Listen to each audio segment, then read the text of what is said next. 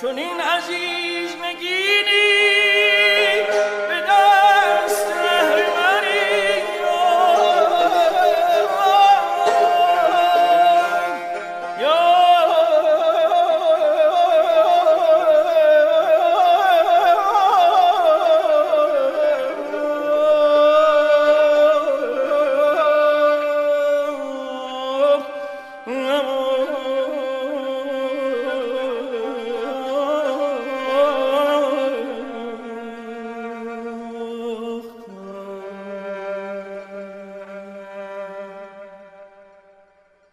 بغض و تلخی این روزها که در اون به قول حافظ مزاج دهر تبه شده و سرگردونیم در پی فکر حکیمی و رای برهمنی واقعا ما رو در سکه مستاصل کرده بود.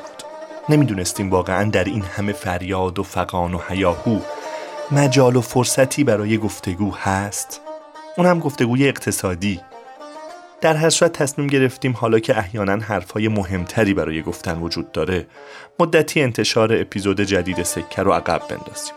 و حالا باز برگشتیم، نه البته با خوشحالی و با شوق و نه البته با نادیده گرفتن حال بد و دلگیر ایران امروز. فعلا در این سفر تنها داشته ته خورجینمون امیده، امید به روزهای بهتر و آینده‌ای روشن‌تر.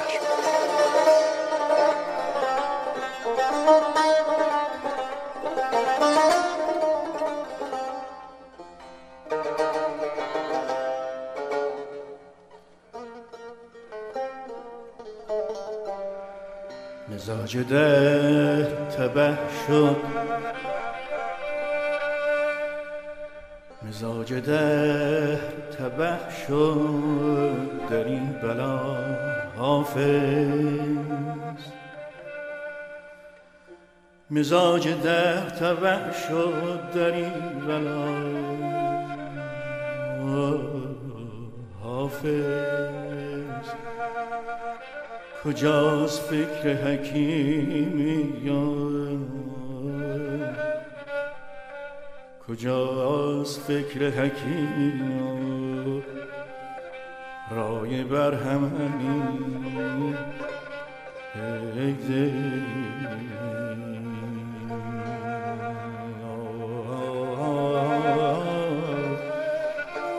آه آه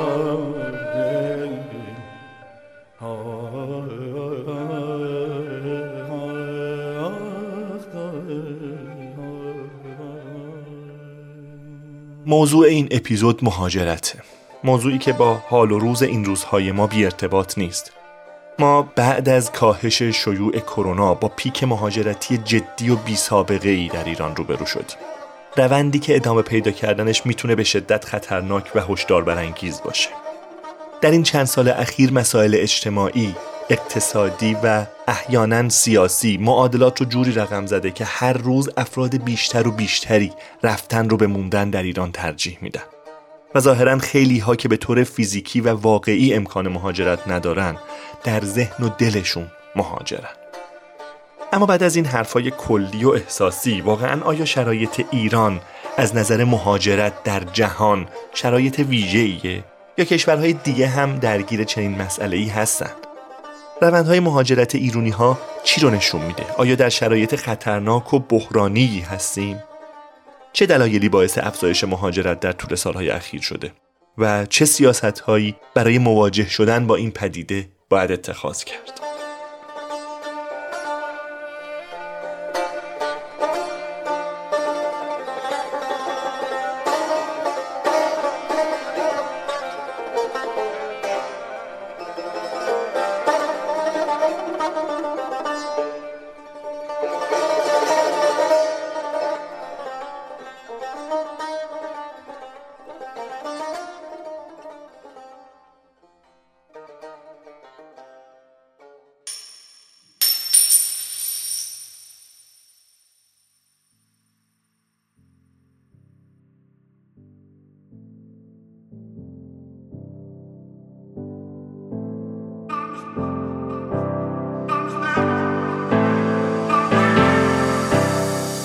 اسپانسر این قسمت از پادکست سکه راهکارهای سازمانی ایرانسل. تو دنیای امروز که کسب و کارها همه دارن به سمت دیجیتالی شدن میرن، مجهز بودن به ابزارهای بروز تکنولوژی برای کسب و کارهای داخلی واقعاً ضروریه. فعالیت راهکارهای سازمانی ایرانسل هم در همین جهته تا با توجه به نیازهای سازمانها ابزارهای دیجیتال مناسب رو در اختیارشون قرار بده و به توسعه و تحول دیجیتال بخشهای مختلف بیزینسشون کمک کنه.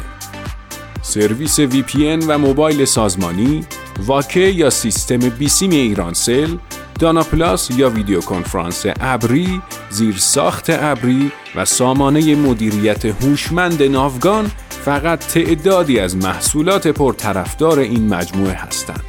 صنایع مختلفی مثل نفت و گاز، بانکداری، بیمارستان‌ها و صنایع کوچک و متوسط میتونن از خدمات ایرانسل استفاده کنن. شما میتونید تو سایت راهکارهای سازمانی به آدرس بیزینس دات ایرانسل دات آی آر با خدمات و محصولاتشون بیشتر آشنا بشید.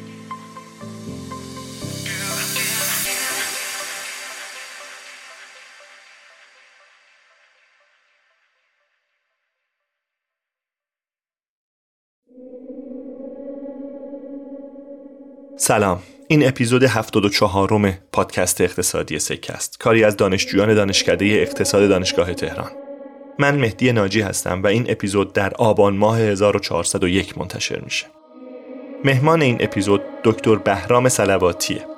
بهرام فارغ التحصیل رشته مطالعات اقتصاد اجتماعی و بازار کار از دانشگاه میلان ایتالیا است و همچنین مدیر رصدخانه مهاجرت ایران.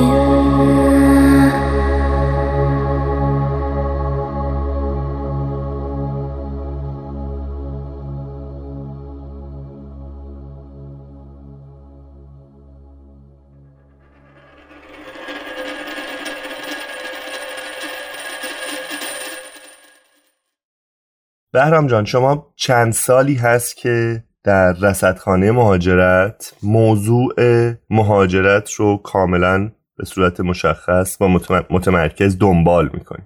شاید بد نباشه که از یه تصویر کلی از رفتار مهاجرتی ایران شروع بکنیم و به ما بگید که اوضاع چه خبره و داره چه اتفاقی میفته.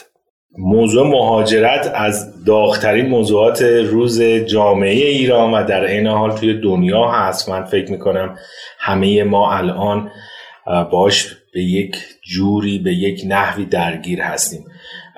دوست دارم اول این تصویر رو توی جهان باز بکنم که الان مهاجرت یه پدیده کاملا جهان شمول هست. جالبه که بدونیم قریب به سیصد میلیون مهاجر نسل اولی توی دنیا داریم. از هر سی نفر حداقل یک نفر مهاجر هستش توی دنیا و این عدد بزرگی هست. اگر پدیده کرونا پیش نیامده بود این مرزهای جدیدی رو از نظر آماری طی می‌کرد. برای کشور ایران هم بخوایم اشاره بکنیم، ما تقریبا نزدیک به یک درصد از جمعیت کشورمون الان خارج از مرزها هست. این رو میگم حداقل برای اینکه وقتی راجع به مهاجرت میخوایم صحبت کنیم، مخصوصا آمار مهاجرت یکی از پیچیده ترین آمارهای پدیده‌های اجتماعی هست، چون افراد ممکنه جابجا بشن توی چند کشور. اینکه شما با قصد حالا تحصیلی میرید الزاما ممکنه مهاجر تلقی نشید، چون طبق تعریف حداقل باید یک سال دور از جایی که به دنیا اومدید مستقر باشید. این تنوع و تکرار جابجایی ها نگه داشتن آمار رو برای مراکز بین‌المللی ثبت و ضبطش خیلی سخت میکنه.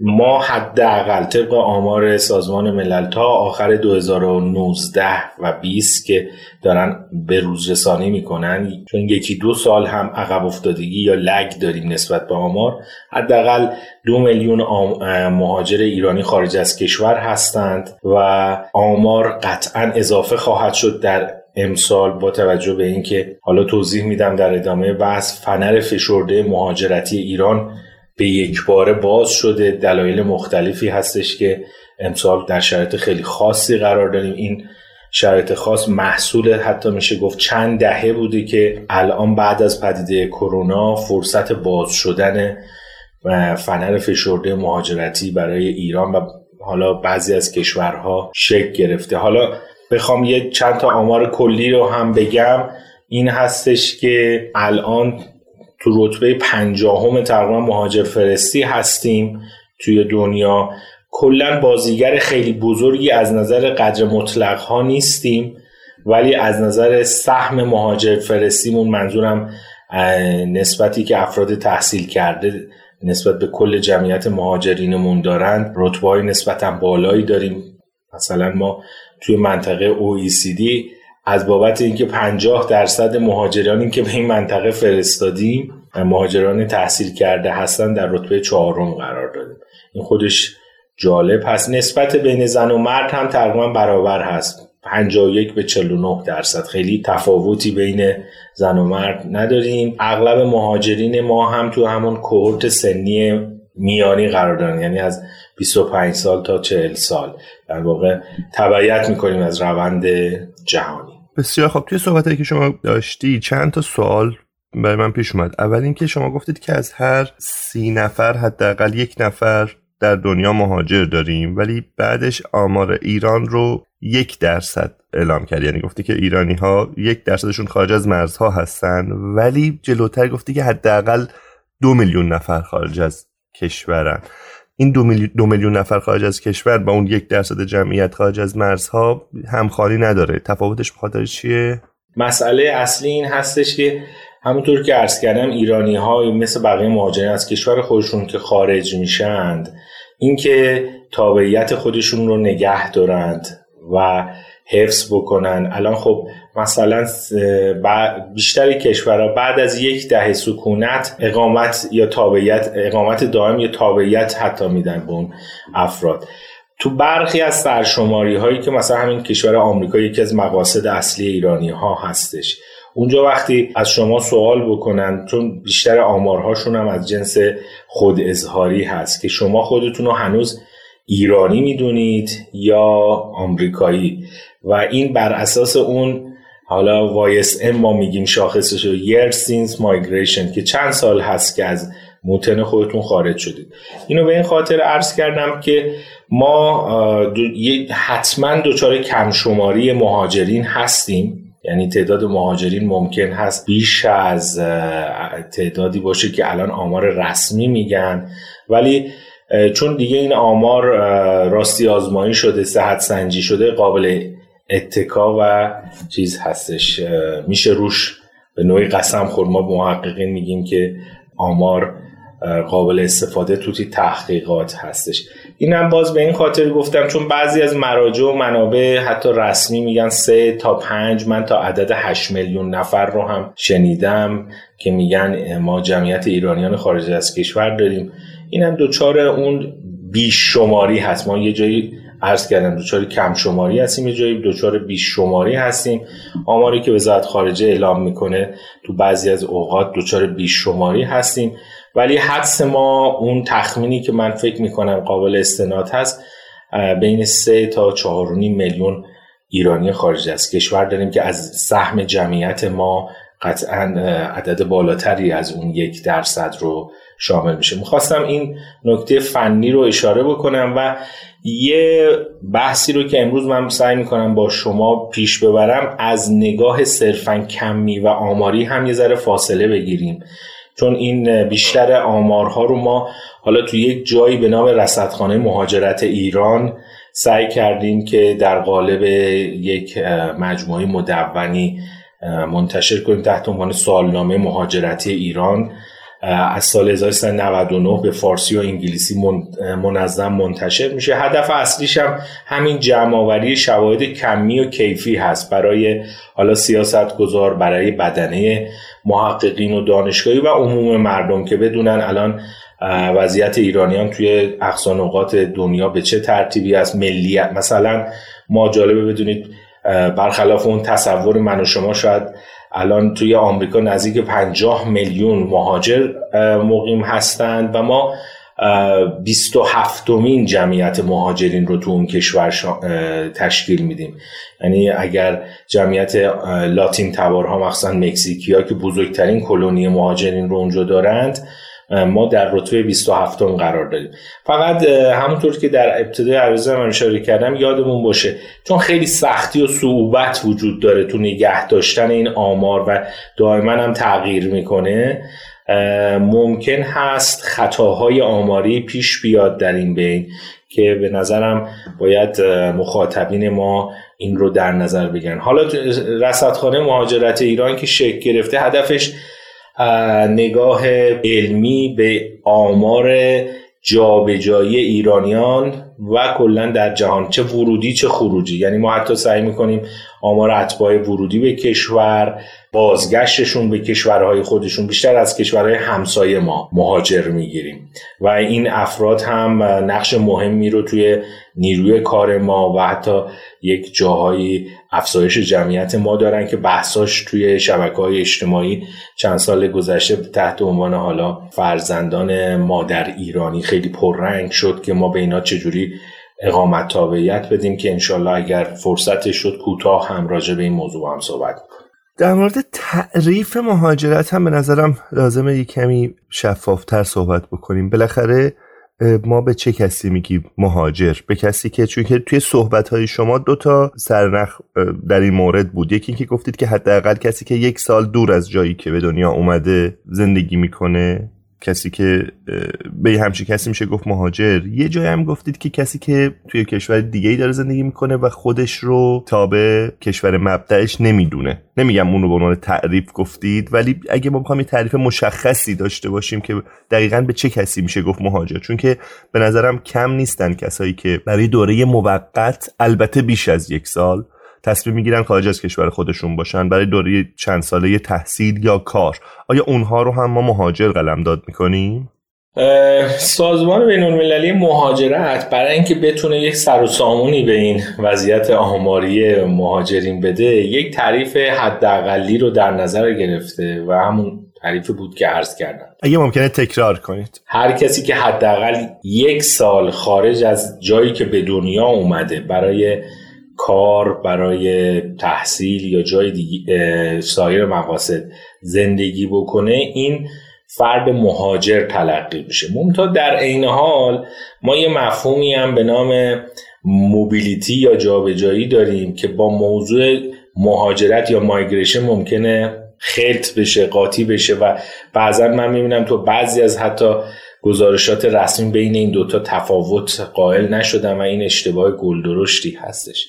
ببینید معمولا برای همین از افرادی که برای تحصیل مخصوصا کشور خودشون رو ترک میکنن، از واژه استودنت موبیلیتی یا جابجایی تحصیلی استفاده میشه، چون ممکن هست بعد از ادامه تحصیل در کشوری که تحصیلاتشو گذرونده ساکن بشه و تبدیل بکنه نوع ویزا یا اقامتشو و اون موقع دیگه میاد توی تعریف مهاجرین رسمی و اقتصادی قرار میگیره، یا اینکه بره یک کشور ثالثی یا برگرده. این ناظر به اون نکته‌ای بود که شما فرمودید ممکنه بعضی از افراد جا به جا بشن، ولی به هر حال سازمان جهانی مهاجرت برای اینکه بتونه یک سرجم آماری رو از دانشجویان، مهاجران کاری و پناهجویان داشته باشه، نسبت اون سیصد میلیون هم، حالا عدد دقیقش دویست و هشتاد و دو میلیون تا سال بیست بیست بوده. الان دوره کرونا یه توقف و شوکی داشتیم، ولی الان آخرین گزارش ها بیاد ما به رکورد سیصد میلیون رسیدیم. بیشترشون نزدیک به صد و شصت هفتاد میلیون نفر مهاجر اقتصادی هستن، یعنی قطعاً برای معیشت برای کار کردن، جذب شدن تو بازار کار، وارد کشورهای دیگه پذیرنده شدن. ما در مرحله بعدی نزدیک به هشتاد نود میلیون نفر مهاجر اجباری یا پناهنده پناهجویان داریم که در اثر تغییرات اقلیمی که من امیدوارم امروز کوتاه هم که شده راجعش صحبت بکنیم، و نزدیک به قریب به هفت میلیون دانشجو بین المللی داریم، یعنی در فرای سرزمین مادری خودشون مشغول به تحصیل هستند. بقیه هم از جنس مهاجرت‌های خانوادگی، مهاجرت‌های سرمایه‌گذاری و حالا درصد کمتری چون پدیده نوظهوری هست. بحث استارتاپ ویزا، مهاجرت‌های کسب و کاری و نوآوری و فناوری. اینا دسته‌های اصلی هستن که مهاجران توشون تقسیم میشن. بسیار خوب، در مورد ایران یک کم اجازه بدید که مشخص‌تر صحبت کنیم و وضعیت مهاجر فرستی ایران رو فعلا مرور بکنیم. آیا اتفاق خاصی در روند مهاجر فرستی ایران توی چند دهه اخیر اتفاق افتاده یا نه؟ و شاید بد نباشه به ما بگید که ما داده ها رو از چه سالی داریم، از کی ما داده مهاجرت ایرانی ها رو داریم که بتونیم این روند ها رو شناسایی و دنبال بکنیم. من فکر می‌کنم این سوال خیلی مهمی هست، هم برای جامعه سیاستگذاری و حکران ما و بقیه بخشایی که تو این موضوع حالا دغدغه مند هستن. اولا یادمون باشه که مهاجرت یه حالت سینوسی داره، نمودارش فراز و فرودهایی هست. ما به طور قطع الان در یکی از فرازهای مهاجرتی هستیم و ایران داره شرایط خاصی رو تجربه میکنه که من میتونم بگم توی چند دهه گذشته، حتی قبل از انقلاب هم شاید تو این شرایط نبوده. و مهاجرت تحت تاثیر دو تا مکانیزم اصلی اتفاق میفته. در واقع مکانیزم مهاجرت تحت تاثیر دو تا عامل اصلی است: نیروهای رانشی یا دافعی که از داخل یک کشور شکل میگیرن و نیروهای کششی و جاذبه‌ای خارج از کشور. در یک حالت استثنایی الان بعد از دوره مخصوصا کرونا ما در پیک نیروهای رانشی که الان میگم عوامل اقتصادی، مخصوصا اجتماعی، فرهنگی، سیاسی قرار دارند و در پیک نیروهای کششی خارج از کشور هستیم. خیلی از کشورهای پذیرنده بعد از اینکه یکی دو سال نتونستن به خاطر کرونا مهاجران رو جذب بکنن و اونا سوخت محرک اقتصادی خیلی از کشورها هستن. مثلا نیروی کشور آلمان تقریبا هر ساله باید قریب به دو میلیون نفر بتونه نیروی متخصص رو جذب بکنه تا بتونه رشد صنعتی خودش رو تازه ثابت نگه داره و پیش بینی ها این هستش که مثلا تا بیست پنجاه تعداد چند ده میلیونی اینها نیروی کار متخصص احتیاج خواهند داشت، با توجه به پدیده‌ای مثل پدیده پیری جمعیت و مسائلی از این دست. اینا رو عرض کردم که ما بدونیم برای درک و فهم اینکه چرا ما در پیک مهاجرتی در ایران قرار داریم، این دوتا نیرو الان با همدیگه برهمکنششون طوری شده که ما در یکی از فرازهای مهاجرتیمون قرار بگیم، به طوری که ما متاسفانه توی یک صد سال گذشته ما کلا توی بحث مدیریت و ساماندهی سرمایه انسانی توی کشور ایران سازمان یا نهاد تخصصی نداشتیم و ما الان سازمان برنامه بودجه‌مون هم که حالا میشه گفت دهه چهل شمسی را افتاده، ذیل اون یه بخشی رو تحت عنوان برنامه سازمان برنامه‌ریزی نیروی انسانی داشتیم، هیچ وقت نهاد تخصصی نداشتیم. ایزن پس سازمان مهاجرتی هم شکل نده. همین الان که من شما داریم صحبت میکنیم طرح لایحه سازمان ملی مهاجرت هم که در کشور داره توی مجلس بحث میشه، متاسفانه رفته فقط به سمت مهاجران ورودی. راجع به مهاجران خروجی ما داده متقنی نداشتیم. رصدخانه مهاجرت که حالا شکل گرفت یکی از اون نهادهایی بود که سر، تلاش کرد سر و سامون بده. من اگه فقط بخوام به آمار چند یک دهه گذشته اشاره بکنم که ما بدونیم از چه ترازی ما، جناب ناجی دو تا منبع اصلی برای کشف و به نوعی بررسی آمار داریم. یکی منابع داخلی هست که مثلا سازمان آمار و وزارت امور خارجه یا بقیه نهادها آمار بدن، چون این سابقه تاریخی هیچ وقت نبوده پس ما هیچ داده متقنی رو نداریم، همش تخمین‌هایی بود که اشاره کردیم. در عین حال مراجع ورودی یا پذیرنده اونها بر اساس ویزاها، اقامت‌های دائم، موقت، تحصیلی که است. ما سعی میکنیم معمولا از این دوتا منبع داده هامونو جمع آوری کنیم. یه داده ای که انشالله به زودی هم در قالب سالنامه مهاجرتی هزار و چهارصد و یک منتشر خواهد شد. ما حالا روند بیست ساله رو معمولا نگه میداریم بر اساس همین بانک های اطلاعاتی خارج از کشور، چون راحت تر هستن برای ما. من فقط یک دقیقه گذشته رو بگم، ما از حالا برای مقاصد اصلی هم تازه ما این رو عرض می‌کنم، یعنی آمریکا، کانادا، اروپای آمریکای شمالی منظورم هست، سی و یک کشور اروپا، انگلستان و استرالیا که این داده ها رو به طور منظم منتشر میکنن و ما قابلیت همگونسازی و تجمیع اونها رو داریم.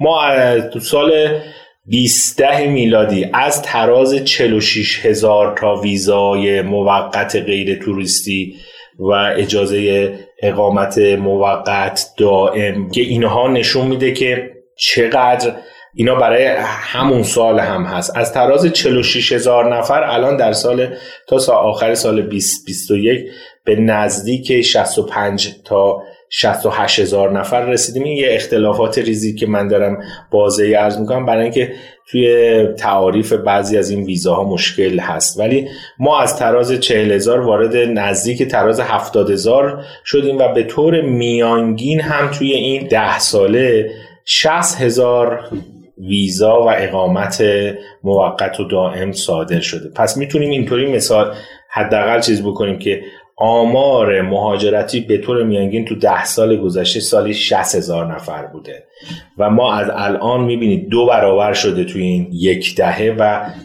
پیشبینی ما این هستش که به زودی مرزها و ترازهای بالا رو تجربه خواهد کرد و چون همونطور که عرض کردم داده ها داره به روز میشه، بلافاصله کشورهای پذیرنده دارن اون عقب افتادگی دو سال گذشته رو جبران میکنن. دو هزار و ده که مثال زدید هم خودش به نظرم یه جوری نزدیک به یک پیک بود، یعنی دو هزار و ده میشه هلوهوش سالهای هشتاد و هشت هشتاد و نه که به نظرم اون موقع هم یک موج مهاجرتی در واقع به خارج ایران ما داشتیم، یعنی به نظرم شاید خیلی سال خوبی برای مقایسه نبود، شاید یکی دو سال زودتر یکی دو سال دیرتر.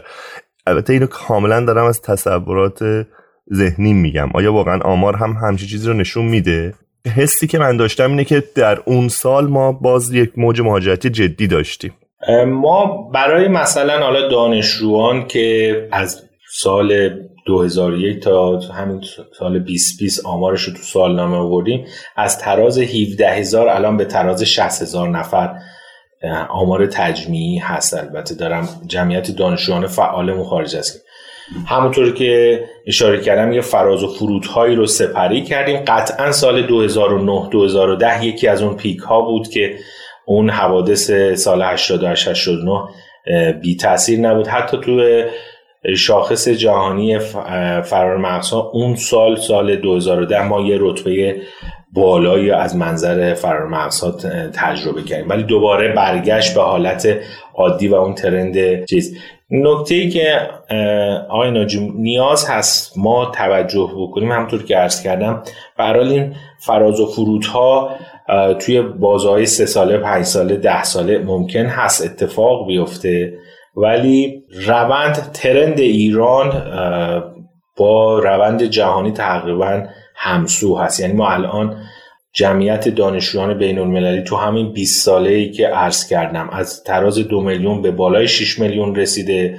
برای ما هم که از تراز هفده هجده هزار تا بودیم به بالای پنجاه هزار شصت هزار. ولی حدس ما این هست، بازم حدس و پیشبینیمون این هستش که ما امسال کمی بیشتر از روند جهانی رشد خواهیم داشت. اگر فرصتی باشه الان ورود بکنم به شرایط خاص مهاجرتی ایران. ببخشید قبل از اون یه کمی من متوجه نمیشم وقتی که میگید که روند ایران متناسب با روند جهانی، بخاطر روند جهانی که باید صفر مطلق باشه دیگه، چون یه سری کشورها مهاجر فرستن یه سری کشورها مهاجر پذیرن. این که میگید که روند جهانی دارید صرفا جمع مهاجرت ها رو شما میگی؟ نه، من منظورم این است. ببینید الان جمعیت مهاجرین عرض کردم الان قریب به سیصد میلیون نفر شده. توی شصت سال گذشته از تراز هفتاد میلیون نفر به یک باره تقریباً چهار و نیم برابر شده، چهار برابر شده و این روند روند رشدی است. اون چیزی که شما میفهمید و این این چیز اعدادی که دارید میگید همه تجمیعی ان، درسته؟ ب... بله. اینا چرا مشتقشو نمیگید؟ چون که وقتی که تجمیعی میگید آدم نمیتونه به خوبی درک بکنه که داره در چه سالی چه اتفاقی میفته. چرا سالانه رو نداریم؟ ببینید خب این یک کار آمار مهاجرت رو خیلی سخت میکنه، به این خاطر که برای همین خود ایران ما اگر بخوایم حساب بکنیم که دقیقاً هر سال چقدر ایرانی از کشور خارج شده و اینها من به قصد و نیت‌های مختلفی خارج میشن و بعد باید اول هر سال شمسی آخر همون سال بیایم یک ترازی رو بگیریم و این آمار رو اضافه بکنیم به آمار جهانی و این برای کل جامعه جهانی دو دویست کشور دنیا باید این اتفاق بیفته.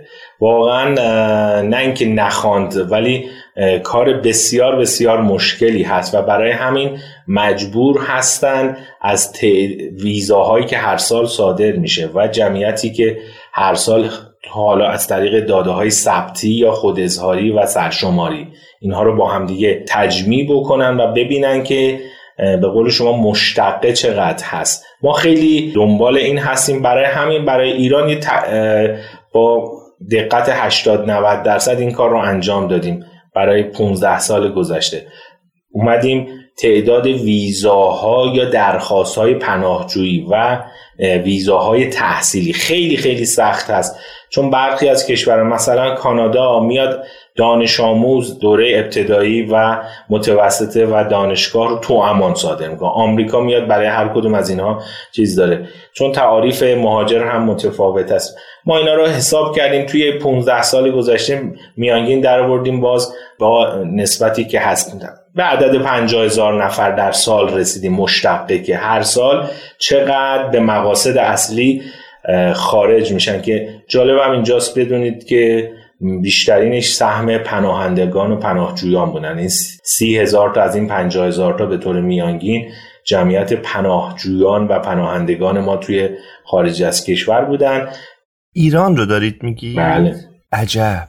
یعنی ببینیم درست فهمیدم شما میگید که اگر حالا به طور متوسط پنجاه هزار تا مهاجر ما داشته باشیم تقریباً سی هزار تا گفتی؟ بله بله. سی هزار تاش درخواست پناهندگیه، یعنی دانشجو یا کار نیست؟ نه، این خیلی برای من و شما هم جالب هست که بدونیم برخلاف تصور عموم این البته توی روند مثلا ده پونزده سال گذشته بودی که اخیراً حالا تغییراتی خواهد داشت که عرض خواهم کرد که روند مهاجرت‌های پناهندگی پناهجویی ما دچار تغییر و تحولی شده.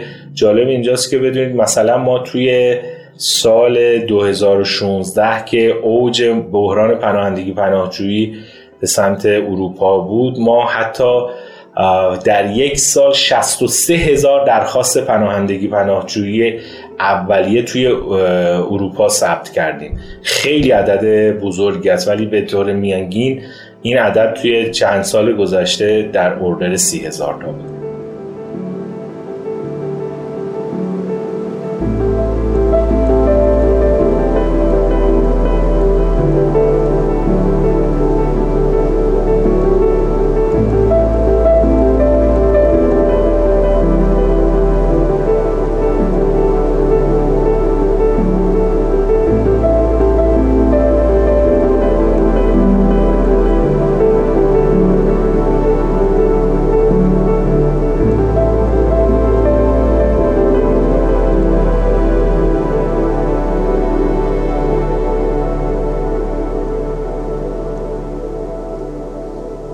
بعد حالا اینکه درخواست داشتیم یه چیزه، بالاخره وقتی شما میگید پن... از پنجاه هزار تا مهاجر سی هزار تاشون پناهجوان، یعنی این درخواست ها توسط کشورهای مقصد هم پذیرفته شده؟ الزاماً ممکنه پذیرفته نشه ولی اینها فرست ریجسترد هستن، یعنی یونیک هستن، تو سال بعد تجمع چیز نمیشن. اون درخواست ها ممکنه دو سال تا سه سال بررسیشون طول بکشه، نرخ معمولا ردشون هم متاسفانه آمار خیلی دقیقی نیست، ولی میخوام بهتون بگم تعداد افرادی که دیپورت شدند رو معمولا تو هر سال ما در اردوی چهارصد پانصد نفر داریم. یه آماری که باید وزارت خارجه کمک میکرد، خیلی از این افراد بعد از اون که حالا مایوس میشن یا میخوان کشورشون رو چیز بکنن، عوض بکنن و به مشکل برمیخورن، با برگای عبور برمیگردند به کشور. متاسفانه راجع به این آمار دقیقی نداریم، ولی همونطوری که عرض کردم اگر بخوام یه آمار خیلی سخت رو بگم، ما نزدیک نزدیک تو بیست سال گذشته نیم میلیون درخواست پناهندگی پناهجویی ثبت کردیم توی دنیا و این عدد بسیار بزرگی هستش. یه اشاره کوتاهی هم به دلایلش میکنید؟ یعنی دلایل سیاسی، اجتماعی، فرهنگی، اقتصادی پناهجویی رو میپرسن مشخصا. ببینید، طبق تعریف پناهجویان افرادی هستن که تو دسته مهاجرت‌های اجباری قرار میگیرن، افرادی که به خاطر ترس از جانشون، امنیتشون به خطر افتاده. حالا معمولا خشونت‌ها یا درگیری‌های نظامی معمولا چیز از اون چیزی که مثلا توی افغانستان سال گذشته اتفاق افتاد یا تو سوریه دو هزار و پانزده شانزده اوجش بود، یا ناامنی غذایی یا تغییرات اقلیمی که به زودی خیلی از کشورهای دنیا رو تحت تأثیر قرار خواهد داد. من خیلی خیلی کم میشنوم که راجع به ناامنی‌های محیط زیستی صحبت بشه. همه الان مثلا تو این خوشحالی اخیری که اروپا و بقیه نقاط رو چیز کرد، ما در آینده مهاجرت‌های اجباری خواهیم داشت. نکته‌ای که در مورد ایران هست و خیلی جالب هست، اولا این رو بگم ایران جزو معدود کشورهای دنیاست که سه تا ویژگی تو حوزه مهاجرت‌های اجباری داره. ما هم مهاجر پناهجو پذیر هستیم از کشورهای همسایمون مثل افغانستان، هم کشور ترانزیت هستیم، یعنی افغانستانی ها یا برخی از که میان از مسیر پناهجویی ایران خودشون رو به ترکیه و اروپا میرسونن، و هم پناهجو فرست هستیم، یعنی این ویژگی خاص کشور ایران هست.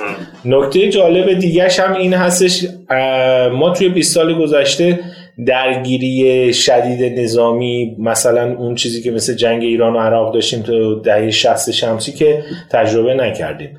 ما تلاطم‌های سیاسی داشتیم به طور قطع که یکیش سال هشتاد و هشت اتفاق افتاد. نکته‌ای که باید در ترجمه و تحلیل این پناهجویان چیز کرد، ما اسمشون حالا می‌ذاریم شبه پناهجویان یا مهاجران اقتصادی که از کانال پناهجویی پناهندگی استفاده میکنن. علت اصلیش هم این هستش که تو ایران شما یا باید از مسیر تحصیلی اقدام بکنید، مسیر مهاجرت‌های اقتصادی به خاطر اینکه ما سیستم آموزشیمون، مهارتیمون قابلیت اعزام نیروی کار با کیفیت و استاندارد جهانی براش خیلی میسر نیست. تو اون پنجاه هزار تا عرض کردم سی هزار تاش پناهنده هستن، پانزده هزار تاش دانشجو، پنج هزار تاش مهاجران اقتصادی هستن که مستقیم قابلیت کار رو پیدا میکنن، که این الان این نسبت تغییر کرده تو این یکی دو سال اخیر که توضیح خواهم داد. ولی شما میبینید که فقط ده درصد مهاجران اقتصادی میتونن، اونایی که برای مستقیما برای کار اقدام کنن.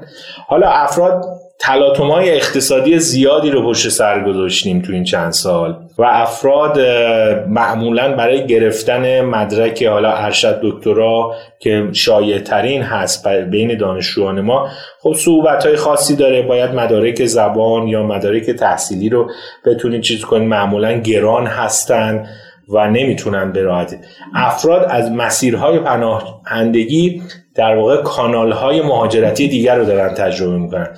یکی دیگه از پدیده‌هایی که وضعیت مهاجرت ایران رو با بقیه کشورها متمایز میکنه این تلفیق کانالهای مهاجرتی است. ما بهش میگیم کانال مهاجرتی، یعنی شما ممکن انگیزه اقتصادی داشته باشی ولی از کانال پناهندگی و پناهجویی اقدام کنی. شما انگیزه اقتصادی داشته باشی، مدیری هستی، حتی استاد دانشگاه که الان بحثش هست، ولی برای یه پستاک، یه دوره ریسرچ یا حتی برای پی اچ دی مجدد اقدام بکنی، پس از کانال تحصیلی.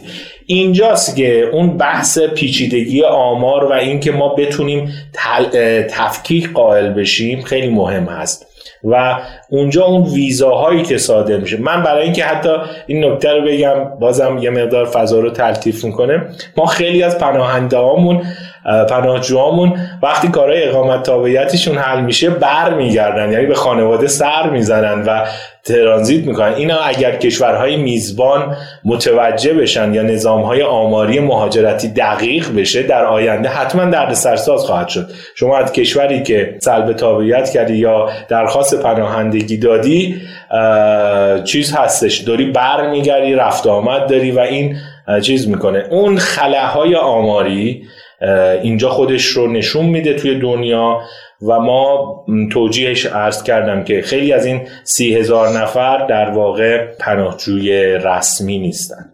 بسیار خوب. از مقاصد مهاجرت هم برامون میگید، مقاصد مهاجرت ایرانی ها بیشتر چه کشورهایی هستن؟ ببینید به شکل سنتی کشورهای مهاجرپذیر توی دنیا چیز بودند.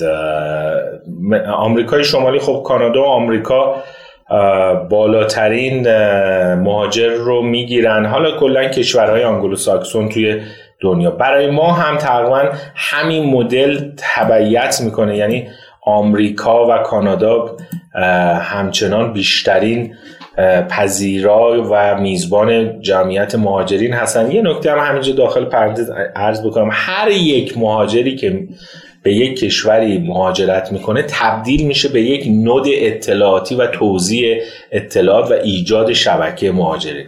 یعنی اگر مثلا سال پنجاه و هفت بیشتر مهاجرین ما به جایی که رفتن آمریکا اگر میرفتن توی ترکیه، این باعث میشد کلونی مهاجرین اونجا شکل بگیرن. همین مسئله مثلا برای آلمان صدق میکنه. توی بعد از جنگ جهانی دوم اون حالا اونا اصطلاح گست ورکر یا کارگر مهمان رو به کار میبرن، خیلی از ترکیه نیروی کار جذب کردن و این باعث شد که ترک تبارها توی آلمان به یک اقلیت بزرگی تبدیل بشن و جریان رو شکل بدن.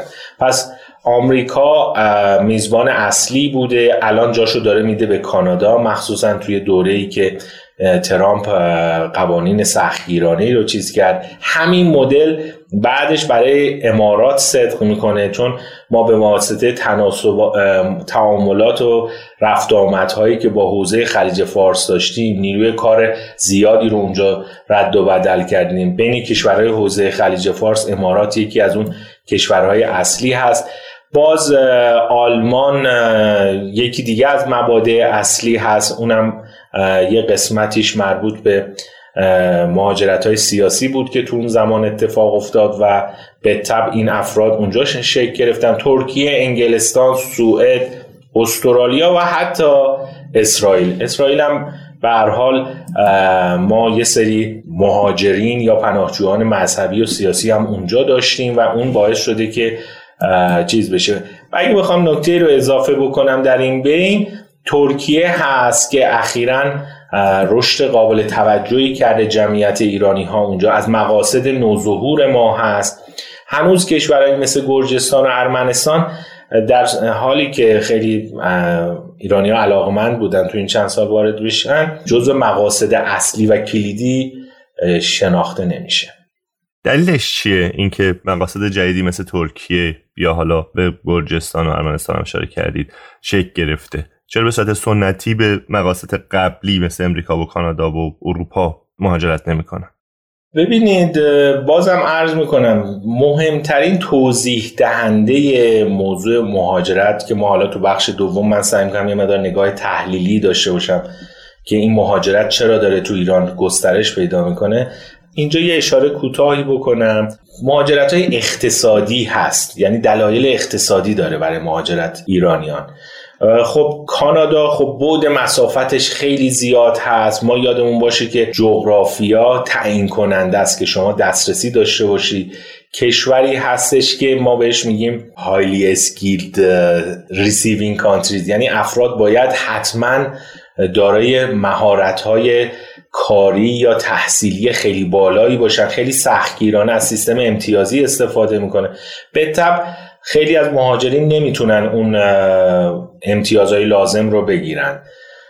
در کنارش حالا ترکیه به واسطه نزدیکی جغرافیایی، قرابت فرهنگی که خیلی هزینه های مهاجرت رو مخصوصا در دوره اول کم میکنه.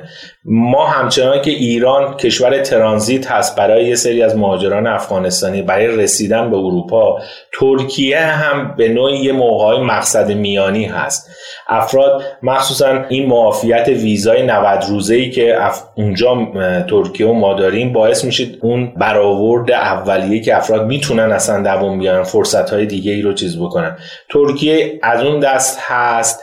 و در چند سال گذشته حالا یک کشوری مثل مجارستان و اینها، ما اشون میگیم سکند کلاس، اینا کشورهایی هستن که دانشجویان ما برای گرفتن پذیرش بهشون اقبال آوردن، ولی نهایتاً دوست دارن به بازارهای کار آمریکای شمالی و اروپای غربی دسترسی پیدا کنن.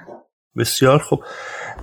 توی آمارهای ایران شما توی صحبت اولیتون یه اشاره‌ای کردید که داره اتفاقات عجیبی میفته، حداقل من همچین برداشتی دارم از صحبت اول شما، و یه بوی هشدار هم شنیدم. میخواستم ببینم که هیچ رفتار نوظهوری در روند مهاجرت ایرانی ها شما مشاهده کردید که لازمه توجه ما رو بهش جلب کنید؟ حتما همینطور هست و من امروز که دارم با شما صحبت میکنم پدیده مهاجرت رو میتونم بگم مهمترین پدیده اجتماعی دو سه سال گذشته کشور هست و تمام افرادی رو که راجع به مهاجرت دارن صحبت میکنند رو توجهشون رو جلب میکنن، حتی اونایی که ساکت هستن و چیز نمیکنن. علت اصلیش اولا یادمون باشه توی دنیا اتفاقات جهانی شکل گرفته، به این معنا که سیالیت سرمایه انسانی توی دنیا بیش از هر زمان دیگه ای شده. کشورها توی منابع بین المللی یا بین کشوری، منابع مخصوصا این تنجبل که بیشتر سرمایه انسانی هست، خیلی دارن سرمایه گذاری میکنن. پدیده کرونا که اتفاق افتاد، مفهوم دورکاری و استفاده آفشور از سرمایه های انسانی بیش از پیش اتفاق افتاد. نکته بعدی که دوست دارم در مورد ایران اتفاق مخصوصا توجه ها رو جلب بکنم این هستش که ما وارد فضا و فاز مهاجرت عام شدیم، به این معنا که مهاجرت دیگه الان به دسته خاص و طبقه خاصی تعلق نداره. برای همین هست من و شما جست گریخته یا تیتر چند وقت اخیر روزنامه‌ها مهاجرت ورزشکارا، هنرمندا، دانشجوها، پزشکان. ببخشید ببخشید بهرام جان، قبلا مگه به دسته یا گروه خاصی تعلق داشت؟ مثلا ده سال پیش یا بیست سال پیش. نکته خیلی مهمیه، ما توی این فراز و فرود هامون غالبا مهاجرت هامون بین دو دسته تحصیلی و پناهجویی تقسیم شد. اینا دسته های اصلی بودن، یعنی افرادی که از این سرمایه انسانیشون میتونستن به نوعی استفاده بکنن، به دانشگاه و مرکز تحقیقاتی راه پیدا بکنن. عددش نسبت به کل عدد جامعه دانشگاهیمون چشمگیر نبود، یعنی برای همین من میتونم بگم که ما بازی مخصوصا از نظر قدر مطلقی و حتی سهمی ما تا الان دوچار این سطح از گستردگی سیالیت سرمایه انسانی نبودیم، چون تجربه هم نکردیم. الان درکش برای دینامیزمش مخصوصا برای تحلیلگران و حتی سیاستگزاران یه ذره به نظر من سخت است. ما تا الان چنین پیک مهاجرتی رو با این ابعاد متوجه و متحمل نشده بودیم. توی دوره‌های قبل ما مثلا تو هشتاد و هشت یه موجی از خروج دانشجویان رو دیدیم، ولی اون موج بعد از یه مدتی با تحولات سیاسی که انجام شد فروکش کرد، یا حالا بعد نرخ بازگشت و دوره بازگشت بعد از برجام یه حس امیدواری خوبی رو ایجاد کرده بود. اون رفت و برگشت‌ها چیز هست. حالا جالبه تو سالنامه هزار و سیصد و نود و نه ما نشون میدیم نشون دادیم حتی مهاجرت‌های پناهندگی، پناهجویی هم بعد از برجام یه افت محسوسی رو داشت. خیلی جالب هست. که ما تو اون بخش هم دید. ولی بعد از سال نود و هفت مخصوصا تو سال انتهای نود و هشت اتفاقاتی که توی کشور افتاد و تحولات اجتماعی که صورت گرفت آغازگر موج جدید مهاجرتی بود که ما خوردیم به کرونا و برای همین من میگم که الان ما یه پدیده خاصی تحت عنوان مهاجرت عام رو داریم نگاه می‌کنیم، یعنی همه طبقات رو شامل میشه، ورزشکاران، هنرمندان، پزشکان، دانشجویان، اساتید و بقیه بخشا. ما پس یادمون باشه چرا الان داریم از گروه‌های مختلف میشنویم. چند تا دلیل باعث شده. اول از همه همونطوری که عرض کردم فنر فش... مهاجرت تو این سه چهار سال فشرده شد و الان به شکل غیر کنترل شده باز شده. دلایل مهمی هم داره. خب ثبات اقتصادیمون، آزادی اینترنتمون، فاکتورهای مختلف اقتصادیمون، روند نزولی امیدواری اجتماعیمون، همه اینها باعث شده این فنر مهاجرت به یک باره باز بشه.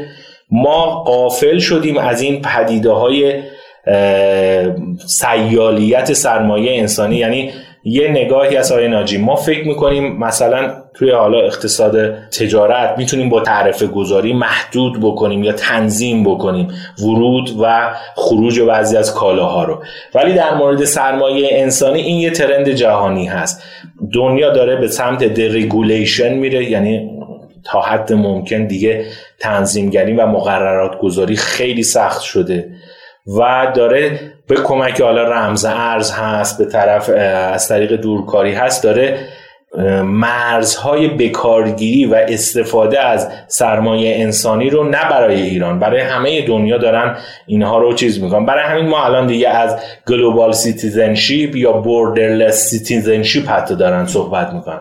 این نکات که ترند جهانی بوده با اتفاقاتی که در داخل کشور افتاد و من بهش میگم اینجاست که ما دچار سهلنگاری شدیم، باعث شده که ما وارد فاز مهاجرت عام شدیم. خیلی کوتاه بگم هفت تا حلقه هستند که اگر این هفت حلقه به هم بپیوندن ما وارد فاز مهاجرت عام یا اجتماعی، حالا اصطلاحش ماس مایگریشن هست. نیروهای رانشی که توی جامعه هستند این تریگر میکنه، راه میندازه دومینووار حلقه های بعدی که سرمایه گذاری مهاجرتی افراد و خانوارها حلقه بعدی هستن. الان میبینید شایع شده بچه ها رو از سنین پایین تر وارد کلاس های زبان یا آماده سازی میکنن، حتی خیلی ها دیگه از دبیرستان چیز میشن، اقدام به ادامه تحصیل در خارج از کشور میکنن. حلقه سوم نیروهای کششی خارج از کشور، نیروهای فراسرزمینی هستن که ما به شدت غافل شدیم. باز ما برنامه‌های چشم‌انداز ساز همسایگانمون و دنیا رو دست کم گرفتیم. ما هیچ پروژه چشم‌انداز ملی هیچ یا حداقل بگم کمتر چیز کردیم. حلقه چهارم فرایند خود تداوم پذیر مهاجرت است، یعنی افرادی که میرن فیکس کاستی دارن، اونو پرداخت بکنن دیگه مهاجرت براشون راحت تر میشه، رفت و آمدها. من شما اگر یک بار بریم خارج از کشور سختیاشو تحمل کنیم، برای مهاجرت های بعدی راحت تر اقدام میکنیم و افراد دیگر رو اطلاع رسانی میکنیم راجع به هزینه هاشون، شبکه های مهاجرت رو شکل میدیم. حلقه پنجم اون شبکه مهاجران هست که الان توی آمریکای شمالی، تو اروپای غربی، تو ترکیه، تو حوزه خلیج فارس این شبکه مهاجران ایرانی شکل گرفتن. حلقه ششم تحصیلگران مهاجرت است. الان اگر دقت کرده باشید تو این سه چهار سال گذشته رشد نمایی از کانال‌ها، سازمان‌ها، مؤسسات داشتیم. و حلقه هفتم فضای عمومی رفتن و نیامدن هست یا برنگشتن هست. این هفت حلقه برای هر کشوری که شکل بگیرند ما دیگه پدیده مهاجرت عام رو خواهیم داشت، گسترده خواهد بود و راحت دیگه نمیتونیم این رو بشکنیم و وارد پیک‌های مهاجرتی میشیم که برای ایران این اتفاق متاسفانه الان در حال شکل گیری هستش. من بعض وقتا بعضی نکاتی که شما میگی رو وقتی که کنار حرفای دیگه میذارم احساس میکنم که رابطه‌ای نمیتونم بینشون برقرار کنم. شما تو اول گفتگو اشاره کردید که روند مهاجرت ایرانی‌ها با روندهای جهانی همخوانی داره و خیلی متفاوت نیست. حتی به کرونا اشاره کردید و اینکه یه کمی متوقف کرده و طبعا وقتی که کنترل شد این شیوع و یک کمی اون شدتش کاهش پیدا کرد، طبعا باز دوباره فنر تجمیع شده یه مهاجرت باز شد. بنابراین طبیعی بود که بعد از کرونا ما یه هیجان بیشتری برای مهاجرت داشته باشیم. ضمن اینکه اشاره کردید که رفتار مهاجرت یه رفتار سینوسیه. سوال من حالا مشخصا اینه که چرا همچنان این رفتار رو سینوسی نمیبینید؟ چرا همچنان نمیگید که یه دوره‌ای در حال افت بودیم، حالا در حال اوج گرفتنه، ولی خب میتونه یک سال دیگه، دو سال دیگه باز دوباره کنترل بشه، باز دوباره برگرده به اون دوره افت مجدد و آرامش بیشتر. به نظر میرسه که تلقی شما از رفتار مهاجرت ایرانی‌ها اینه که دیگه اون رفتار سینوسی قرار نیست مثل قبل باشه و قراره که این ترند رو به بالا ادامه بده. درست میفهمم؟ من تو توضیح هم عرض کردم توی بیست سال گذشته حداقل این فراز و فرود داشته و همونجا اشاره کردم توی این یکی دو سال یه تغییراتی داشتیم و ما داریم به یک موج بلندتری میرسیم و این پیک رو هر چقدر اون بالا در واقع در با... مثل موج کرونا که وقتی تو پیکش هستیم، مهم اینه که چقدر در پیک خواهیم بود، تلفات زیادی خواهیم داشت. قطعاً دوباره ما به فرود خواهیم رسید، ولی مسئله اصلیمون این هستی که چند سال در چه دوره‌ای این پیک رو می‌خوایم تجربه کنیم. نکته اول، این پیکی که الان داریم تجربه می‌کنیم پیک منحصر به فردی خواهد بود. ما سابقه‌اش رو نداشتیم. از ترند ممکنه بزنیم بالا.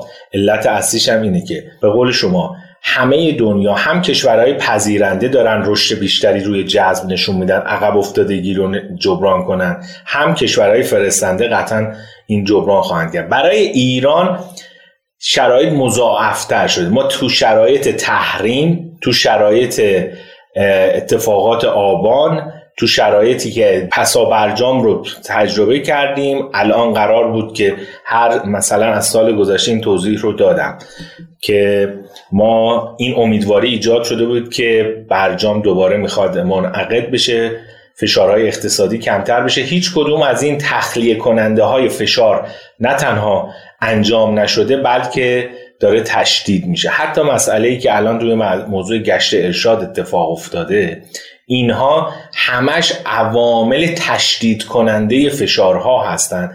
به انضمام این که ما یادمون باشه من تو اون هفت حلقه‌ای که توضیح دادم چند تا عامل رو در واقع حداقل هفت تا حلقه رو دارم توضیح میدم. توی هر کدوم از اینا وقتی این حلقه ها شکل بگیره، ما اولا پیک مهاجرتی رو تجربه کردن نتیجه طبیعیش هست و از همه مهمتر و دردناکتر این خواهد بود که چقدر این طول بکشه. هر چقدر بیشتر طول بکشه ما دچار آسیب بیشتری خواهیم شد. حالا در مورد این که ما بیایم، میتونم راجع به این که چرا این اتفاق داره میفته توضیحات بیشتری داد. مثلا الان نکته‌ای که هست این هستش که مهاجرت از فاز معلولیت به عاملیت تبدیل شده. این قضیه مهمی است. یعنی ما یه موقعی فشارهای اقتصادی باعث میشه یه افراد مهاجرت بکنن، در حالی که الان خود مهاجرت دیگه یکی از سوخت رسانهای مهاجرت تبدیل شده. یعنی افراد وقتی دارن میرن، افراد بیشتری رو با خودشون میارن، دنبال خودشون میکشن. این یه نکته هست.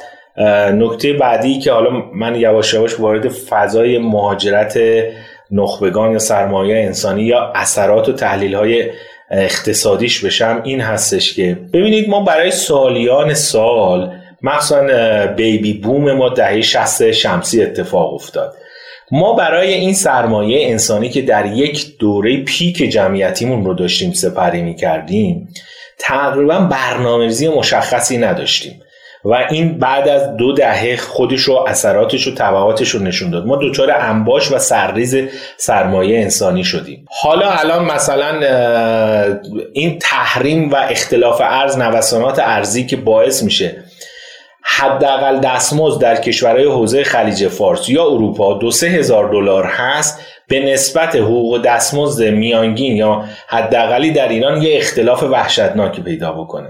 این باز تریگر میکنه، این تقویت میکنه که افراد، در واقع ما دو نقطه رو باید تو امان در نظر بگیم، شرایط داخلی، شرایط بیرونی. اینسنتیو در واقع مشوق هایی که کشورهای خارجی دارن میدن، شرایط در واقع داخلی. اول عرضم من گفتم در یک اتفاق عجیب و حالا میگم نسبتاً منحصر به فرد، ما در پیک فشارهای داخلی اقتصادی، اجتماعی، فرهنگی و پیک مشوق‌های بین الملل.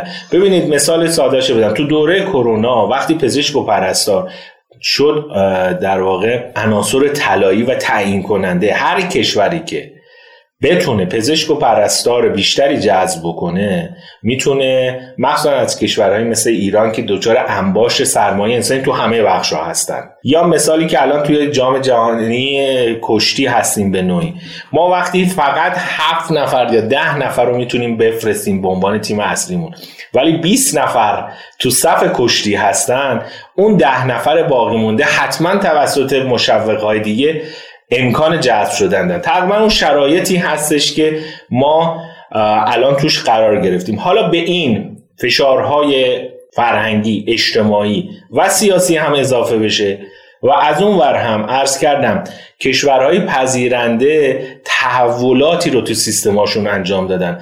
فقط به یه مثال اکتفا میکنم. سیستم جذب آلمان از دو هزار و پانزده تا دو هزار و بیست و دو خیلی تلاش کردن با الگوگیری از سیستم استرالیایی ها و کانادایی ها، سیستم امتیازی برای جذب متخصصین سطح بالا، این تغییرات رو انجام دادن، در صورتی که ما هفت هشت سال هنوز درگیر یک طرحی هستیم که بخوایم سازمان ملی مهاجرتمون رو راه بندازیم یا نندازیم.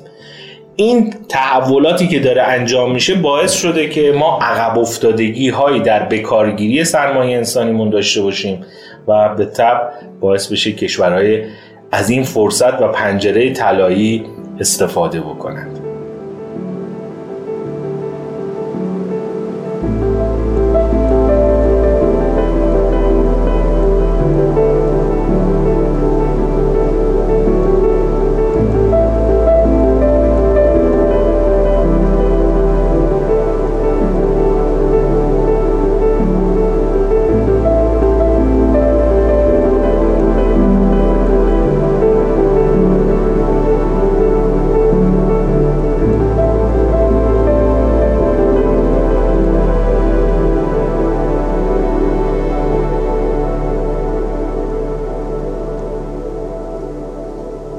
شما یه جا از تلفات، یعنی لفظ تلفات رو به کار بردی، ولی حالا مشخصا تو مثالی که برای کشتیگیرها زدی که کسایی که تو صفن و اینجا اون استعدادی که در در خودشون ذخیره کردن رو نمیتونن بالفعل بکنن، اینها فر... مهاجرت فرصتیه براشون که اون استعداد رو بالفعلش بکنن و بتونن ازش استفاده بکنن. این رو توی در واقع بخش‌های دیگه بازار کار هم میشه دید. شما اشاره کردید جایی که ما توی بخشایی که با مازاد نیروی انسانی روبرو هستیم، این مهاجرت کمک میکنه که یه بخشایی که این امکان رو ندارن که از ظرفیت‌های خودشون در داخل کشور استفاده بکنن، از طریق مهاجرت اونها رو بالفعلش بکنن. چه اصراری داریم که این مهاجرت رو یا مهاجرت حداقل این دست افراد رو یک امر منفی ببینیم و بهش بگیم تلفات؟ نکته خیلی مهمی است. من یه جا گفتم مدیریت سرمایه‌های انسانی، بلافاصله ما از این همین ترم استفاده می‌کنیم تحت عنوان migration governance یا مدیریت مهاجرت. توی یادداشت‌های مختلف، توی همین سالنامه مهاجرتی، توی صفحه رسمی رصدخانه ما تحلیل‌هایی آوردیم. مهاجرت به ذات خاکستری است، نه منفی است نه مثبت. مثال خیلی سادهش، خیلی از کشورهای مثل بنگلادش و پاکستان، حتی چینی‌ها که با مازاد سرمایه انسانی روبرو بودن، در یه برهه‌ای اینها رو فرامرزی اعزام کردند، هنوزم اعزام میکنن. حالا برای چینی‌ها از طریق انتقال فناوری و بازگشت دانشجوهاشون، فارغ التحصیلانشون، برای کشورهایی که مثل بنگلادش و پاکستان، حالا مخصوصا پاکستان، مصر، مراکش، کشورهای شمال آفریقا، از طریق وجوه ارسالیش ما هیچ مکانی، خب وقتی تحریم میشیم تبادلات سرمایه مالیمون مشکلاتی ایجاد میشه، به طب تو این کانال‌های رسمی هم نمیتونیم برنامه‌ریزی داشته باشیم و متاسفانه همونطور که عرض کردم، ببینید مهاجرت تو ایران وارد یه جور فاز خودکار هم شده، یعنی این تلفات رو من بیشتر از جنس در سطح ملی که سرمایه گذاری روشون انجام میشه بحث میکنم. در سطح فردی ممکنه گشایش هایی هم اتفاق بیفته. این نکته رو بگم، اتلاف سرمایه انسانی چه در داخل چه در خارج بالاخره مذموم هست. ما همچنان که ظرفیت سازی نتونستیم بکنیم برای این بکارگی در اون سرزمینی، برای فراسرزمینی هم کمتر اتفاق. البته نکته مثبت طرح بازگشتی بود که معاونت علمی و آقای دکتر ستاری تو هفت ده سال گذشته شکل دادن. قسمتی از این ظرفیت سازی فراسرزمینی افرادی که بودن، ولی در مجموع تو صد سال گذشته ما برنامه کلانی برای سرمایه‌های انسانیمون نداشتیم و من اینجاست که از کلمه اتلاف استفاده میکنم و هنوز هم ما سیاست مهاجرتی مشخصی نداریم. الان موضوع افغانستانی‌ها و اتباع خارجی که در داخل ایران هم هستند، ببینید ما نه تنها توی سیستم پذیرش اینها برنامه مشخصی نداریم، آمار دقیقی هم نداریم که اینا چند نفر از مرزهای ما وارد میشن. بیشتر به شکل فصلی چیز میکنند، مشغول به فعالیت هستن و حتی من بگم عمق ماجرا چقدر هست. خیلی از این کارگران افغانستانی و بقیه کشورها حالا کمامیش در داخل ایران کار میکنن، به شکل غیر رسمی و کاملا سنتی پول خودشون رو به کشور افغانستان، یعنی اینجا به یک معتمدی میدن با اسکنت یا اون تر... هزینه تراکنش بیست درصدی که این خودش میتونست یه منبع مالی خیلی خوبی برای سیستم بانک مرکزی ما باشه که اگه میتونست کانال مالی انتقال پول رو ایجاد کنه. ما توی مهاجرت‌های ورودی، توی مهاجرت‌های خروجی و حتی انتقال دانش و فناوری که میتونستیم از طریق مهاجران خارج خودمون به داخل داشته باشیم. گفتم سیستم بازگشت سیستم خوبی بود و هست، داره کار میکنه، ولی با توجه به ظرفیت‌هایی که ما در داخل میتونستیم ایجاد کنیم با دوچار عقب افتادگی هستیم و چون برای این مدیریت هنوز فکر جدی نکردیم، من میتونم بگم که اتلاف هست. درست. در مورد اطلاعات که شما دادید هیچ داده مشخصی هم داریم؟ مثلا ایرانی‌ها حالا یا ایرانی‌ها یا مهاجران دیگه میزان بازگشت‌های مالی یا ارسال منابع مالی به کشورهای مبدأشون یا هر گونه کمک یا مشارکتی که در رشد کشور خودشون، کشور مبدأ مد نظرم هست، میتونن داشته باشن، اینو در موردش هیچ داده یا اطلاعاتی داریم؟ چون طبعا وقتی که شما یک سری نخبه در کشورهای مختلف دارید، اونها به هر حال ایرانی هستن و به هر حال دغدغه ایران رو دارن و چه بسا همین حالا دارن کمک هایی میکنن به مملکت که اگر که داخل کشور بودن این اتفاق نمیافتاد. هیچ چیزی داریم که بتونیم این این خدمات رو رصد بکنیم و ببینیم که آیا هزینه‌اش بیشتر از منافعشه یا نه؟ ببینید یه کاری رو داریم باز تلاش میکنیم برای اولین بار حسابداری سرمایه انسانی سیال ایران یا فراسرزمینی رو انجام بدیم که ببینیم هر نفری که در داخل به طور میانگین و متوسط چقدر روش هزینه میشه و این ارزش فعلی و آتی چقدر است. فقط من به طور میانگین، حالا اینا رو باید دقیق ترش بکنیم چون جزو کارهای جدید هست. یه بحثی رو اخیراً بین وزیر اقتصاد آقای فاضلی از جامعه شناسان عزیزمون اتفاق افتاده بود که سر همین اقامت افراد خارجی. ما بیست و پنج هزار دلار به طور میانگین تا یه نفر برسه پای تحصیلات تکمیلی براش به طور میانگین هزینه میکنه تا پایان کارشناسی. بله. بعد ایشون اگر مثلا تحصیلات تکمیلی حالا ارشد یا دکترا به طور میانگین پنجاه هزار دلار هزینه خواهد شد چون اونجا گرانتر هست و چیز هست. اگه این در خارج از کشور اتفاق بیفته، یک کسی تا مستر یا حالا امفیل یا پی اچ دی شو بگیره، آن اوریج تا اون لحظه هفتاد و پنج هزار تا هزینه براش رو، بیست و پنج هزار تا کشور مبدأ، پنجاه هزار تا کشور میزبان. این فاینال دستینیشنش که اگر تو همون کشور میزبان یا کشور موطن یا کشور ثالثی باشه، اون هفتاد و پنج هزار تا به حساب اون بحر خواهد گشت و حالا یه حساب سرانگشتی دارم عرض میکنم. پس ما اگر حالا این هزینه های دیگه هم داره که گفتم خیلی راف و دست کم هست. همین دیگه، میخوام ببینم که بر بر با چه منطقی اینجوری میگی که انگار هر جایی که بهرام صلواتی باشه همه گینش رو شما دارید فیزیکی میبینید، در صورتی که دیگه حالا بهرام صلواتی میتونه در آلمان باشه ولی کانتریبیوشن خوبی به ایران داشته باشه. این رو چطوری مح... اینو محاسبه میشه یا نه؟ این دیگه اون موقع سختی محاسبه ما رو بیشتر میکنه و باید اون موقع ببینیم که ارزش مخصوصا آتیش و اثرگذاری که داره به طب نمیشه خیلی خشک و مکانیکی باش برخورد کرد. ولی الان این نکته رو بگم، خود اقتصاد مهاجرت از اون رشته هایی هستش که چند ده سال هست توی دنیا سابقه داره و حتما هر سال یه بخشی از بانک جهانی راجع به اقتصاد مهاجرت گزارشات ویژه‌ای رو میده. مثال میزنم، مثلا توی تا قبل از کرونا به نزدیک هفتصد میلیارد دلار فقط پولی که مهاجران به کشورهای موطن خودشون فرستاده بودن. ببخشید یه بار دیگه هفتصد میلیارد دلار هفتصد میلیارد دلار مهاجران اقتصادی به کشورهای موطن خودشون بازگردونده بودن. در چه بازی؟ در این یک سال هست، سالیانه عددش به رقم هفتصد میلیارد رسید. مثلا این نکته رو بگم، برای مکزیکیا سالی شصت میلیارد دلار پول برمیگرده از آمریکا به کشور اونها. برای برخی از کشورهای آسیای میانه مثل حالا تاجیکستان و اینها، اینا تا سیزده درصد پانزده درصد از جی دی پی شون ناشی از همین پول وجوه ارسالی یا رمیتنسی هستش که مهاجرین میفرستن. برای لبنانی ها، برای یمنی ها، خود افغانستان و پاکستان.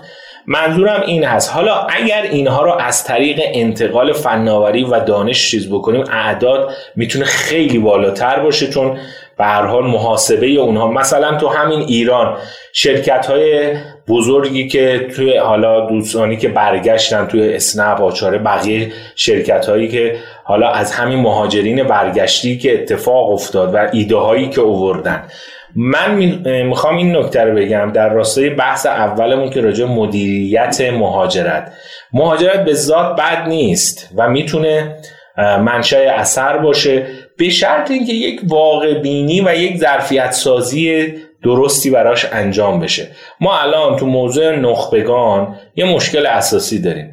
ما بحث اصلی مدیریت حالا حفظ و نگهداشت نخبگان رو به حفظ فیزیکی سرمایه‌های انسانیمون چیز کردیم، محدود کردیم. یعنی خیلی از اوقات داریم با حالا دادن تسهیلات، مشکل رفع کردن سربازیشون یا کنکورشون یا خیلی چیزای دیگه حل. این قطعاً حرکت مثبتی است، این در حفظ یا شناساییشون کمک میکنه، ولی در نگهداشت و بکارگیریشون عملیاً ظرفیت سازی نکردیم. ما متأسفانه هیچ آماری نداریم. ما اینو در تلاش بودیم استخراج بکنیم، بگیم که مثلا تو صنایع مثلا میان سایز یا بزرگ مقیاس ما ما چقدر افرادی رو که در تحصیلات دانشگاهی داشتن رو بتونیم ج...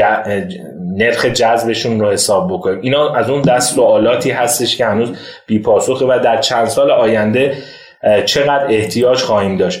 ولی در مجموع من بخوام یه ارزیابی بکنم این هستش که ما بحث مدیریت نخبگانمون رو به مدیریت فیزیکی یا مدل نگهداشت گلخانه‌ای، یعنی به این معنا که فکر می‌کنیم اگر مسائل معیشتیشون رو صرفاً حل بکنیم این قطعاً کمک کننده است، ولی پاسخ حتی میان مدت و بلند مدت نیست.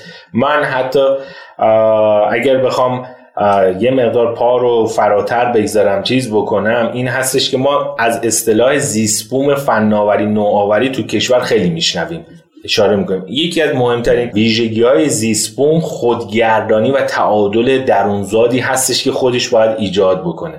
ما توی زیست‌بوم نخبگانیمون هم باید به این مدل‌های پایدار و خودتکاملی برسیم، یعنی افراد رو شناسایی میکنیم، تو این روند فقط بتونیم تسهیل بکنیم، موانع رو کسب بکنیم، ولی این که فقط به شکل گلخانه‌ای چیز بکنیم این جواب نمیده و متاسفانه فعلا به سمت تأمین زیرساخت‌های فیزیکی و یا حالا به نوعی اقتصادی میریم. در صورتی که شاید مهمترین نیاز نخبگان اول از همه و حتی جامعه کشور ثبات امیدواری هست، این که ما بتونیم به اونها اثر بخشی بیشتری رو بدیم. این اثر بخشی هم که همه میخوایم چیز بکنیم ناشی از این هستش که توی مقیاس‌های بزرگ بتونیم برای اونها شرایط رو فراهم بکنیم، ورود پیدا بکنیم. یه نکته دیگه هم دوست دارم به این بحث مدیریت مهاجرت اضافه بکنم. متاسفانه ما نگاه دستوری و آیین‌نامه‌ای غالب شده، یعنی توی سند نوشتن، دستور دادن معمولا دست ید طولایی داریم، میگیم که باید تحصیلات نخبگانی افزایش پیدا کنه. این قطعا خوب هست، دغدغه مسئولین هم هست. به نظر من این نکته مهمی است، نکته مثبت اینه که در افراد دغدغه‌مند هستن، ولی این بیشتر باید به شکل ظرفیت سازی باشه. این مداخلات و تنظیمگری ها مخصوصا اخیرا هم وارد شدیم تو گزینه محدودسازی، یعنی حالا وثیقه‌ها رو افزایش بدیم یا حالا به نوعی مؤسسات اعزام رو ببندیم. دیدید من جام ناجی تو این خیابون‌ها خب حجم ماشین زیاد شده، ما بیشتر اوقات میایم برای اینکه قوان... قوانین رعایت بشه قبل از چرا بیشتر دست انداز و اینها یا تو تقاطع قبل از اون که به تقاطع برسن مجبور بشن سرعتشون رو کم بکنن و با احتیاط بیشتر ایجاد چیز بکنن. حالا ما یه راه دیگه‌ای هم در برابر این محدودسازی یا رگولیشن داریم. ببین من این محدودسازی یا حالا قانونگذاری، مثلا میگیم هر کسی رتبه فلان رو آورد اینقدر جایزه میگیره، اینقدر پول میده، اینم باز به نوعی من تو اون ریگولیشن قرارش میدم. در صورتی این مسئله اصلی ما ظرفیت سازیه و هر چقدر این افراد به شکل طبیعی بتونن زایش پیدا بکنن، کار کسب و کارها رو ایجاد بکنن، ما رفتیم به طرف یک مداخلات منفی. یه نکته مهم دیگر هم عرض بکنم. ببینید عوامل توضیح دهنده، مثلا عوامل منفی توضیح دهنده پدیده مهاجرت تو ایران تنها دیگه توضیح، اینجوری میگم، عوامل منفی که توی ایران تحت عنوان عوامل رانشی میگم تنها توضیح دهنده پدیده مهاجرت نیستن، تنها راه حل هم نیستن. به این معنا که ما وقتی میبینیم اوضاع اقتصادی خراب شده، اساتید دغدغه حقوق دارن، پزشکان دغدغه حقوق دارن یا دغدغه مسکن دارن، میایم این رو اینها تمرکز میکنیم. در صورتی که قدرت توضیح دهندگی مهاجرت دیگه صرفاً عوامل رانشی نیستن، عوامل کششی هستن، عوامل فراسرزمینی هستن، همین فضای ثبات و پایداری هستن. در واقع میخوام به همکاران خودم تو بخش‌های مختلف توضیح بدم در کنار مسائل فنی و اقتصادی ما باید به کلان عوامل هم توجه بیشتری داشته باشیم. شاید اگر ثبات اقتصادی بیشتری رو بتونیم فراهم بکنیم، حالا از طریق برجام هست، هر مکانیزم دیگه‌ای هست، میتونیم امیدوار باشیم که نرخ ماندگاری نیروهامون بیشتر بشه.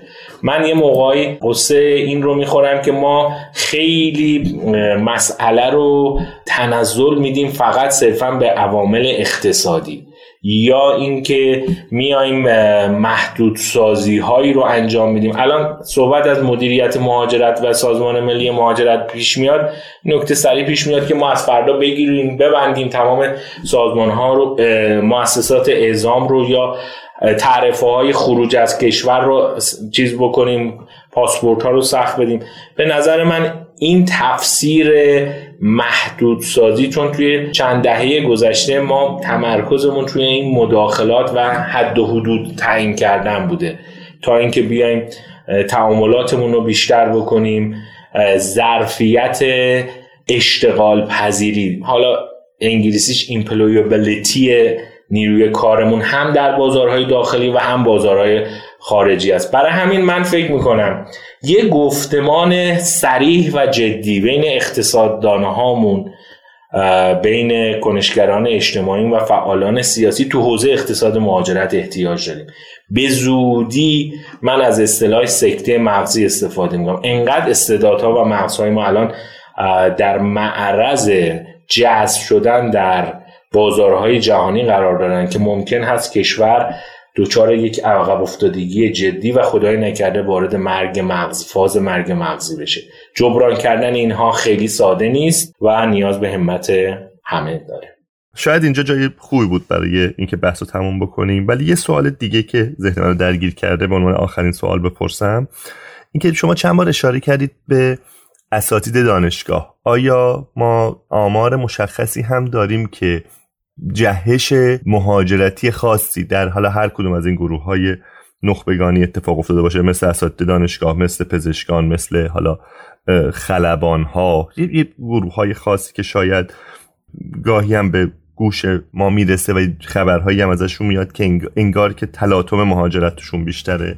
اجازه بدید اینو در کنار این سوال مطرح بکنم که همه کسایی که مهاجرت همه مهاجرت ما نباید خلاصه بشه به کسایی که مهاجرت میکنند.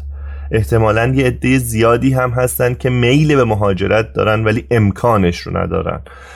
آیا این رو هم ما رصد میکنیم که وضعیت میل به مهاجرت در ایرانی هایی که همین حالا در کشور سکونت دارن و هنوز تصمیم به مهاجرت نگرفتن چقدره؟ ببینید، ما سه تا شاخص کلیدین تو مهاجرت داریم. میل به مهاجرت، یعنی افرادی که آرزو و تمنای مهاجرت دارن در اساس عوامل مختلف. بعد این میل هر چقدر نزدیک به خواسته و تصمیم قطعی بشه، یعنی شما یواش یواش به این جنبندی برسید که دیگه اینجا جای موندن نیست، تصمیم قطعی، و در واقع اون میله از حالت بلقوه توی یه پیوستاری به سمت بلفل شدن. شاید ابتدای پیوستار رو من میگم میل، اواسطشو یا نزدیک میعد میانیشو بگم دیگه نه تصمیم، و انتهاش دیگه اقدام به مهاجرته. پس ما سه تا شاخص داریم و نزدیک شدن میل به اقدام خیلی خطرناک هست و این اتفاقی هستش که داره الان توی دسته هایی که ما رصد میکنیم. متاسفانه ما همونطور که عرض کردم توی کشور رصد و پایش مهاجرتی نه به معنای کنترل، بلکه به معنای شناخت و پدیدار شناسی مهاجرت و شناخت دینامیزمش. بذارید من توی بخش قبلی یادم رفت این توضیح رو اضافه بکنم. تو مخصوصا توی یکی دو سال گذشته عوامل اقتصادی دارن جاشون رو به عوامل اجتماعی میدن، عوامل فرهنگی. یعنی دیگه معیشت و اینها نمیتونن تنها برطرف کردنشون. افراد به مرحله یأس یا خدای نکرده ناامیدی دارن میرسن و میگن دیگه اینجا جای موندن نیست.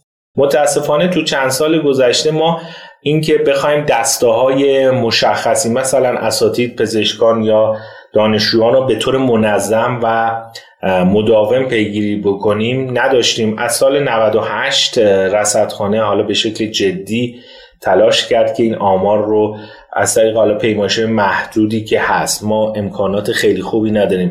من وقتی میگم که مهاجرت در این کشور جدی خواهد شد که ما بیشتر از اون که حالا فقط قصه و دغدغه‌شو داشته باشیم برای برنامه‌ریزی بکنیم. یکی از مهمترین بخشاش هم اینه که آمار دقیق داشته باشیم.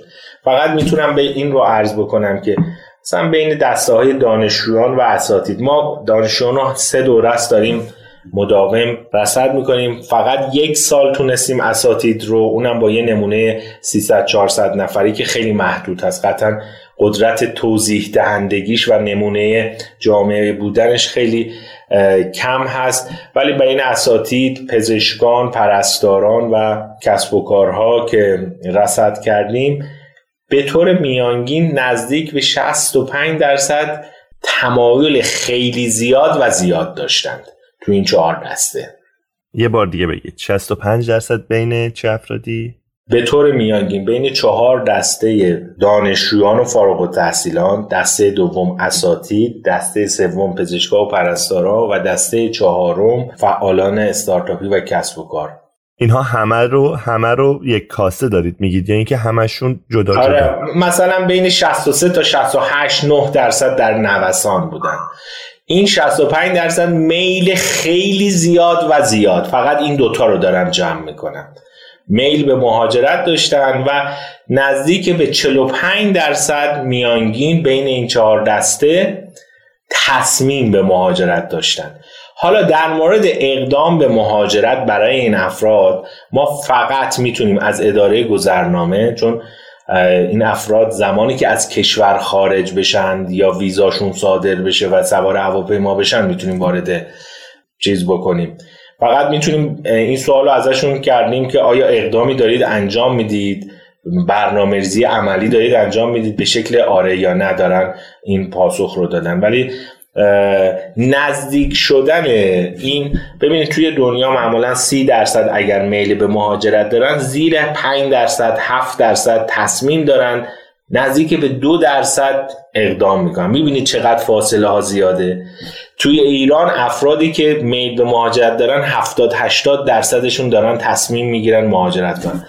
الان در داده های جدیدمون این فاصله به شدت داره نزدیک میشه.